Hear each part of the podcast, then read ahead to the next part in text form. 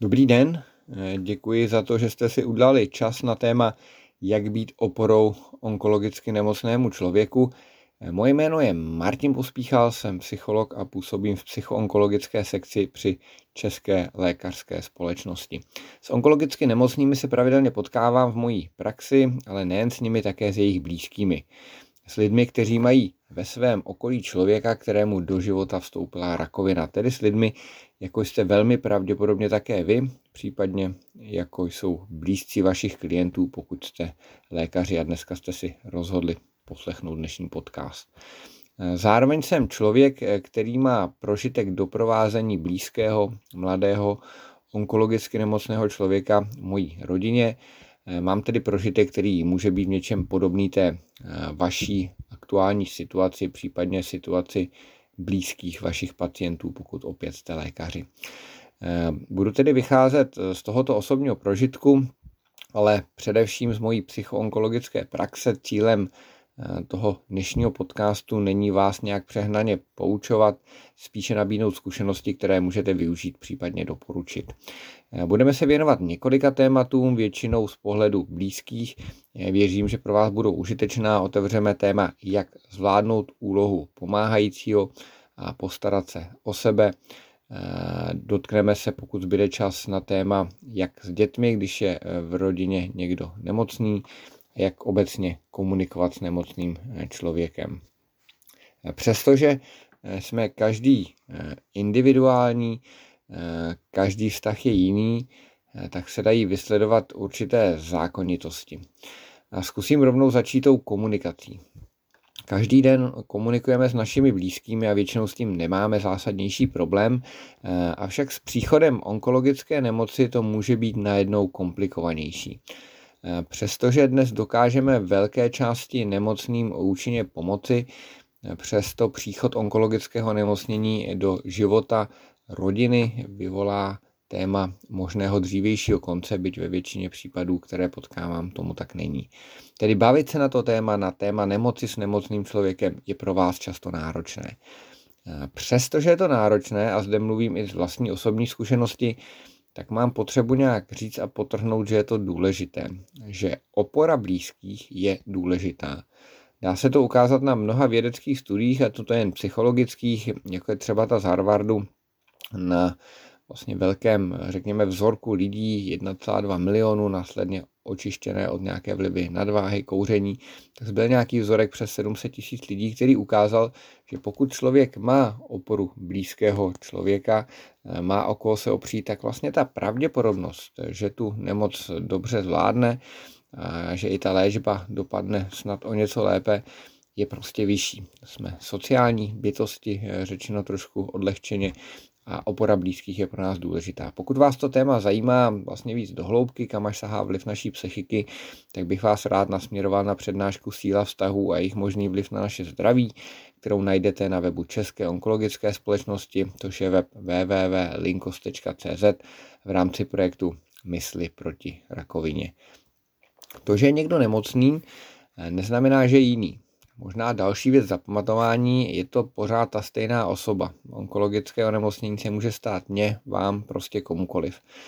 Přestože se z nemoci může stát onen pomyslný slon a tím je myšleno eh, něco takového jako téma, které vlastně všichni na pozadí vědí, ale navzájem se o něm nebaví. Jo? Představte si velkého slona uprostřed eh, obývacího pokoje, kterého všichni tak jako velmi důmyslně obcházejí, ale někdo vlastně se o něm přímo nebaví. Eh, my prostě nějak nevíme, nebo je to pro nás nové, jak začít hovory na téma související s nemocí a o tom se dneska budeme tedy bavit. Pokud máte ve své blízkosti nemocného člověka a chcete ho nějak podpořit, tak to základní, co pro něj můžete udělat, pokud chcete, tak eh, minimálně nabídnout pomoc, pokud to tak cítíte. Jo, kdyby potřeboval nebo potřebovala, jsem tady pro tebe. My někdy máme předpoklad, že ty blízcí to vědí, že tam pro ně jsme, to je určitě část pravdy, ale Myslím, že nic zásadního neskazíme, pokud to tak cítíme, že tu pomoc jako nabídneme. Ehm, ať už třeba tím, že to řekneme, nebo když je to někdo jako vzdálenější příbuzný, tak pošleme sms kdyby spotřeboval jsem tady pro tebe. A tohle už víme, že docela mocně funguje. I když ten člověk vás nikdy nekontaktuje, nevyužije třeba tu pomoc, tak už vědomí a můžete si to zkusit sami na sobě, že tam ty lidi jsou, že jsou připraveni vám pomoci, může fungovat velmi, velmi hojivě. Máme více studií, které ukazují, že prožitek eh, pocitované opory, to znamená, mám tady lidi, o které bych se mohl opřít, tak působí dobře na psychiku i na vlastně biologické pochody našeho těla, jak eh, si můžete podrobněji poslechnout v té přednáše síla vztahu a jejich vliv na naše zdraví. Dobře, nabídli jsme tedy pomoc. Další věc, která nás někdy trápí, když tu pomoc nabídneme, že ten člověk ji jako nevyužije hned. A to je vlastně další věc, kterou bych chtěl nějak podpořit, nechat na nemocném, zda vámi nabídnutou pomoc využije nebo ne. Netlačit, i když on rovnou nepřijde. Jo, my máme představu, že jakoby pomoc znamená, že on něco konkrétního využije. Ale znova mám potřebu nějak potrhnout to, že už jenom vědomí toho, že tady pro něj jsme, může fungovat hojivě. Když se někdo dozví, že má rakovinu, tak je to náraz. To jste možná slyšeli, pokud jste lékaři, pokud jste lajci, tak jenom připomeneme to, že když se člověk dozví onkologickou diagnózu, to znamená něco, co v našich očích často může působit život ohrožujícím dojmem a někdy to taky být může, tak prochází různými fázemi. Ty jsou velmi dobře zpracovány, je to taková, řekněme, Eh, vlastně známá práce paní Kýbl Rosové a jenom pro připomenutí v první fázi většinou to bývá nějaký náraz, je to pro nás nečekané, eh, nereálné, pocitujeme různé emoce, hněv, strach a další a další. A vlastně v té úplně první fázi nemusíme být připraveni na to se o tom bavit, že nejdřív si to potřebujeme sami zpracovat. Kdyby vás zase to téma zajímalo podrobněji, tak existuje přednáška Postoj k nemoci a jeho možný vliv na naše zdraví, opět na webu České onkologické společnosti. Tedy, řekněme, jsme ve fázi, že jste tedy nabídli pomoc a necháváte eh, to na nemocném. Už to samo o sobě hodně. Eh, nemocný pochopitelně může přijít a chce si na téma promluvit, eh, což eh, může být nějaké logické vyústění toho, že jste tu pomoc nabídli. No a vy se můžete cítit zaskočeni, možná přemožení situací. Eh, na tomhle místě bych vás chtěl podpořit, nejste jediný, kdo s tím může mít problém a cítit náročnost takového hovoru. Eh, problém mají někdy odborníci, profesionálové, onkologové. Není to ostuda cítit onu tíhu. Přestože cítíme onu tíhu, tak mi připadá, že to za to stojí být tam pro toho druhého člověka, pozorně naslouchat, ukázat zájem o to, s čím přicházíte. Možná další věc zapamatování, že nevždy musíme říkat nějaká výborná doporučení, ale už projevený zájem o to, co nám ten druhý člověk chce říci, už to, že tam pro něj jsme, soustředit se vlastně na něj, jak to zvládá, jak to prožívá, už to je hodně. Možná doporučení nenechat se úplně stáhnout tou samotnou diagnózou a vyptáváním se na vlastně podrobnosti léčby, ale více se zajímat o ně, jak on to zvládá, dává. A případně znovu můžeme nabídnout tu oporu, jak můžeme být užiteční. Hlavou nám často jdou otázky, říkáte si možná v duchu, co já mu tak asi jako můžu říci, on má onkologické onemocnění v nějaké třeba náročné fázi, co já mu můžu říci, co chytrého v úvozovkách a podpůrného bych měl zmínit, co by asi tak eh, ten člověk vlastně z nemocí chtěl slyšet a podobně. To všechno jsou velmi správné otázky, ale myslím si, že je dobré to nechat vlastně do určité míry na něm. Nenechávat to břemeno jenom na sobě, Nesnažit se vymyslet sám nebo sama, co by asi tak chtěl slyšet, ale prostě eh, nemocnil se zeptat, co bys potřeboval.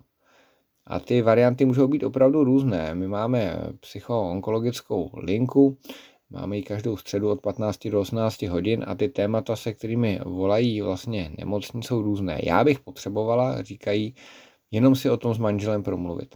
Já bych jenom potřebovala, aby bez nějakých rad mě třeba jenom vyslechnul nebo někdy naopak chtějí znát názor toho blízkého člověka, nebo někdy chtějí nějakou konkrétní pomoc, pomoc sehnat lékaře, fyzioterapeuta a podobně. To znamená, jedna věc je snažit se to vymyslet sám nebo sama a druhá je, ať si prostě řekne, ať mu to netlačíme, něco, co nechce a podobně. Nechat na něm, kam až chce zajít. Netahat to z něj, jo, pojď si o tom promluvit, všechno mi to řekni, ale nechat vlastně tu míru na něm. Když půjdeme o úroveň výš, tak se dá říci, že existují fráze, které nemocní neradi slyší. Najdete je opět na webu Linkos na stránce Jak mluvit s někým, kdo má rakovinu. A takovou typickou frází bývá třeba slovo to bude dobrý.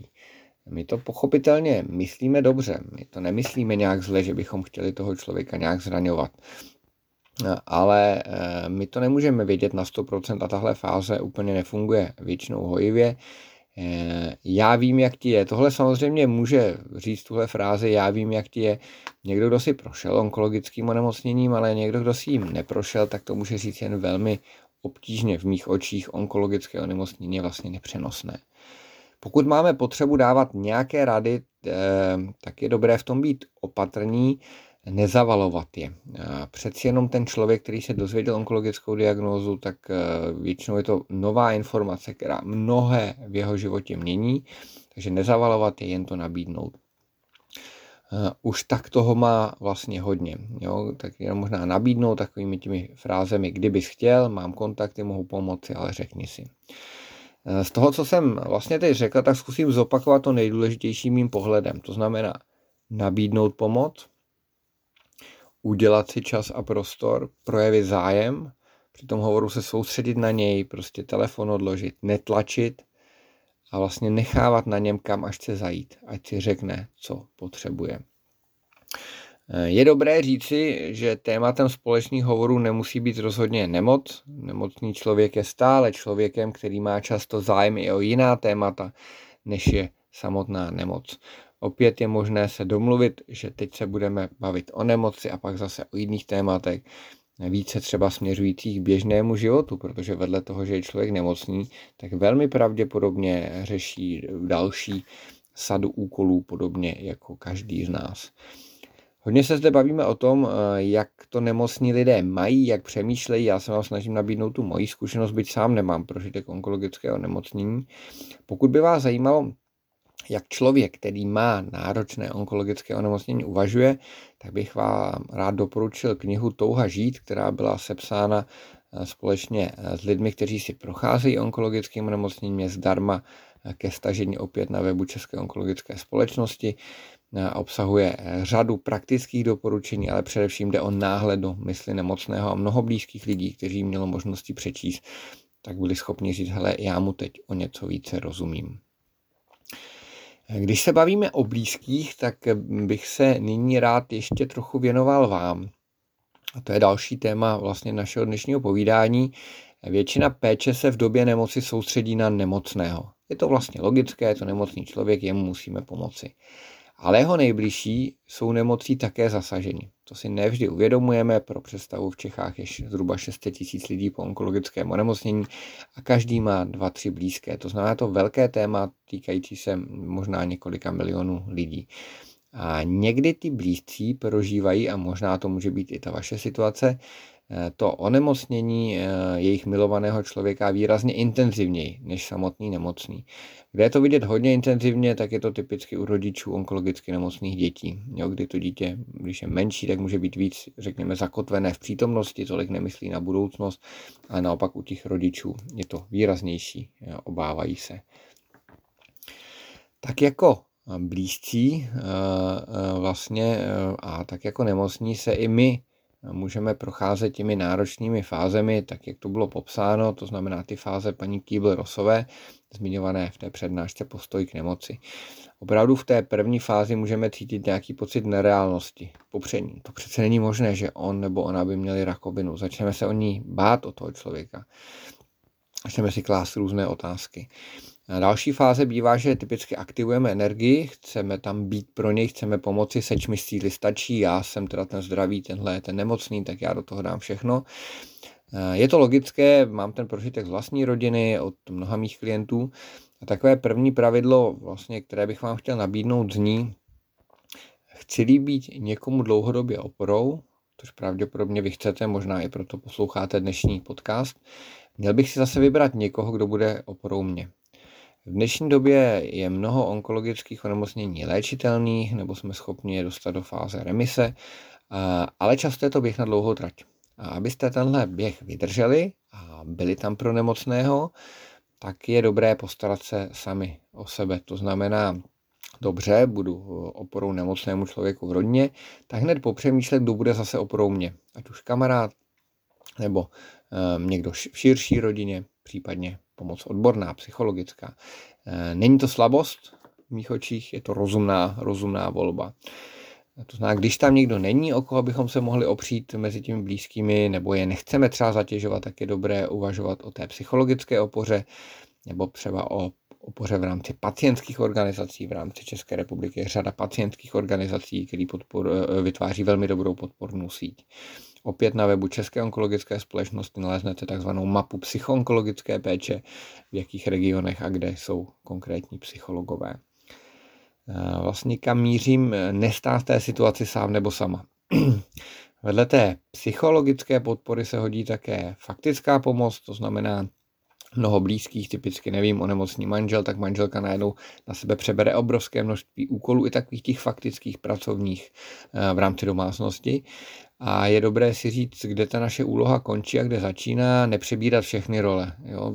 Nejste lékaři, nejste psychologové, nejste sociální pracovníci, eh, aktivovat tu síť těch lidí, kteří vám můžou pomoci v rámci služeb, eh, profesionály, anebo tedy v rámci rodiny. Jo? Rozdělit si to, ne, ne vždycky ho třeba musíte vozit vy a podobně.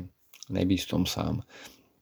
Pozor na myšlenky typu eh, on je ten nemocný, já jsem ten zdravý, mě nic není, musím to zvládnout. Jo. Ta, ta mise pro vás v mých očích je taková, že ano, je důležité tam být pro něj, ale zároveň tam být pro sebe, abyste ten běh vydrželi až on se uzdraví, aby vy jste byli taky v dobré kondici. Mít místo, čas a prostor, kam za vámi to téma nemoci nemůže. No, to znamená mít vlastně nějaký čas na to, na ty radosti, čas na ty starosti. Eh, to je nějaká, nějaký model, který může znít ideálně, ale je to něco, co je ověřené a víme, že to funguje a že člověk pak zvládne výrazně náročnější a dlouhodobější období, když na chviličku má tendenci vypnout, když na chviličku toho nemocného se stará někdo jiný. Eh, více na eh, stránce, jak se starat sám o sebe a vydržet, nebo jak lépe zvládnout úlohu pomáhající, opět na webu eh, Linkosu, nebo v rámci projektu Mysli proti rakovině. Já vám moc děkuji za to, že jste si udělali čas. Byly to takové ty hlavní body k tomu, jak vlastně být oporou blízkému a jak zároveň sám vydržet. Eh, že máte tu chuť věnovat se opoře blízkých nebo to minimálně doporučovat vašim, eh, vašim eh, klientům nebo pacientům. V případě nutnosti se i jako ti pomáhající, to znamená pokud jste lékaři, nebojte opřít o lidi ve vaší blízkosti, případně odborníky, psychologi. Já vám moc děkuji za váš čas a budu se těšit někdy v budoucnu na setkání. Mějte se hezky.